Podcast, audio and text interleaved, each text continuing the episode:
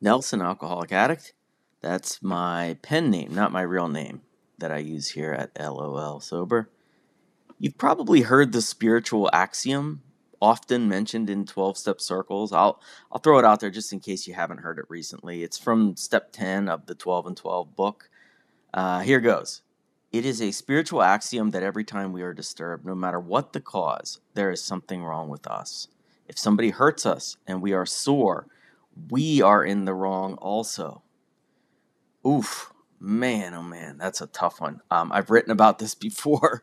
Uh, I've had some ups and downs with the spiritual axiom. When I first got sober, it made sense to me 100% of the time as I tried to clean up my life. I found that even when people did wrong me, did something bad to me, I would become disturbed because I was hanging on to it. Sometimes I wanted to be mad. I, it was exciting, you know. To this day, when my fists are balled up and I'm ready to rumble, like it's not boring. It is. I get an adrenaline rush, so I have to be careful of that.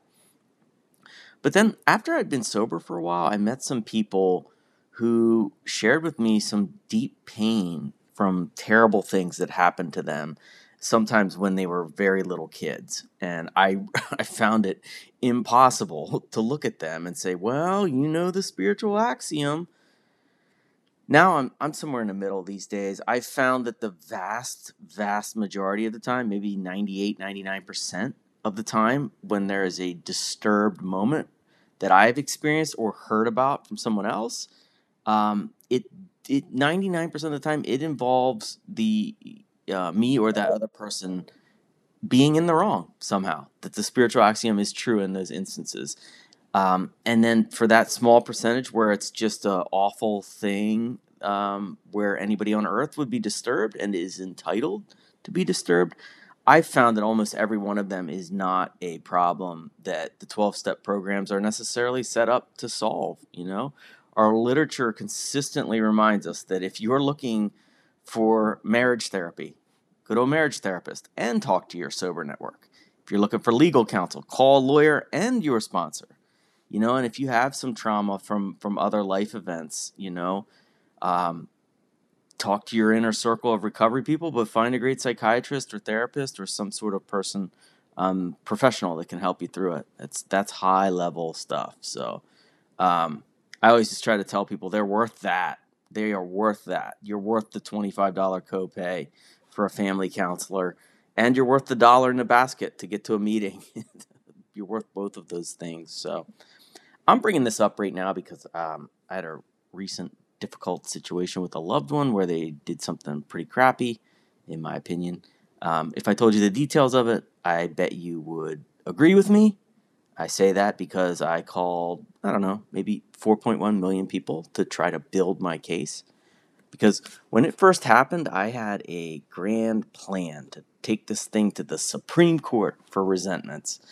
And in all seriousness, these are the these are the toughest situations for me to navigate because I I feel like I'm right.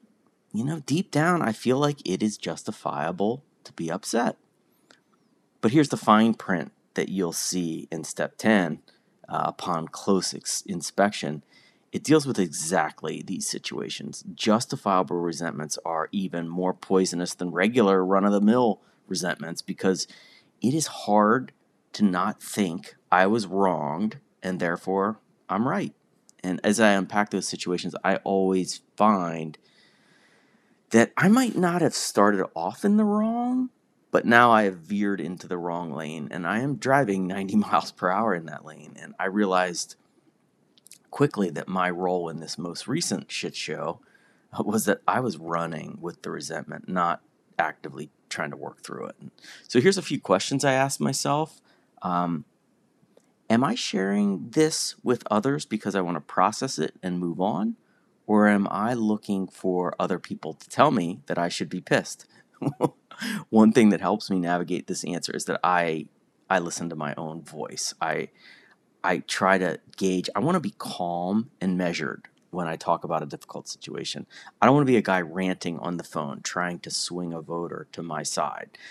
Because when my voice when I when I'm amped up like that and I'm on fire, I'm not looking for a solution, man. I want to build up the problem, and that is not where I want to be. So, another question I ask myself is what percentage of me is thinking about how to punish the person versus what percentage is thinking about how to forgive that person? I'm not saying this has to be 100% forgiveness. That's a really hard place to get to. Um, but it has to be in the conversation that I'm thinking, like, okay, I'm mad about this, but how do I forgive? Have I been forgiven in the past?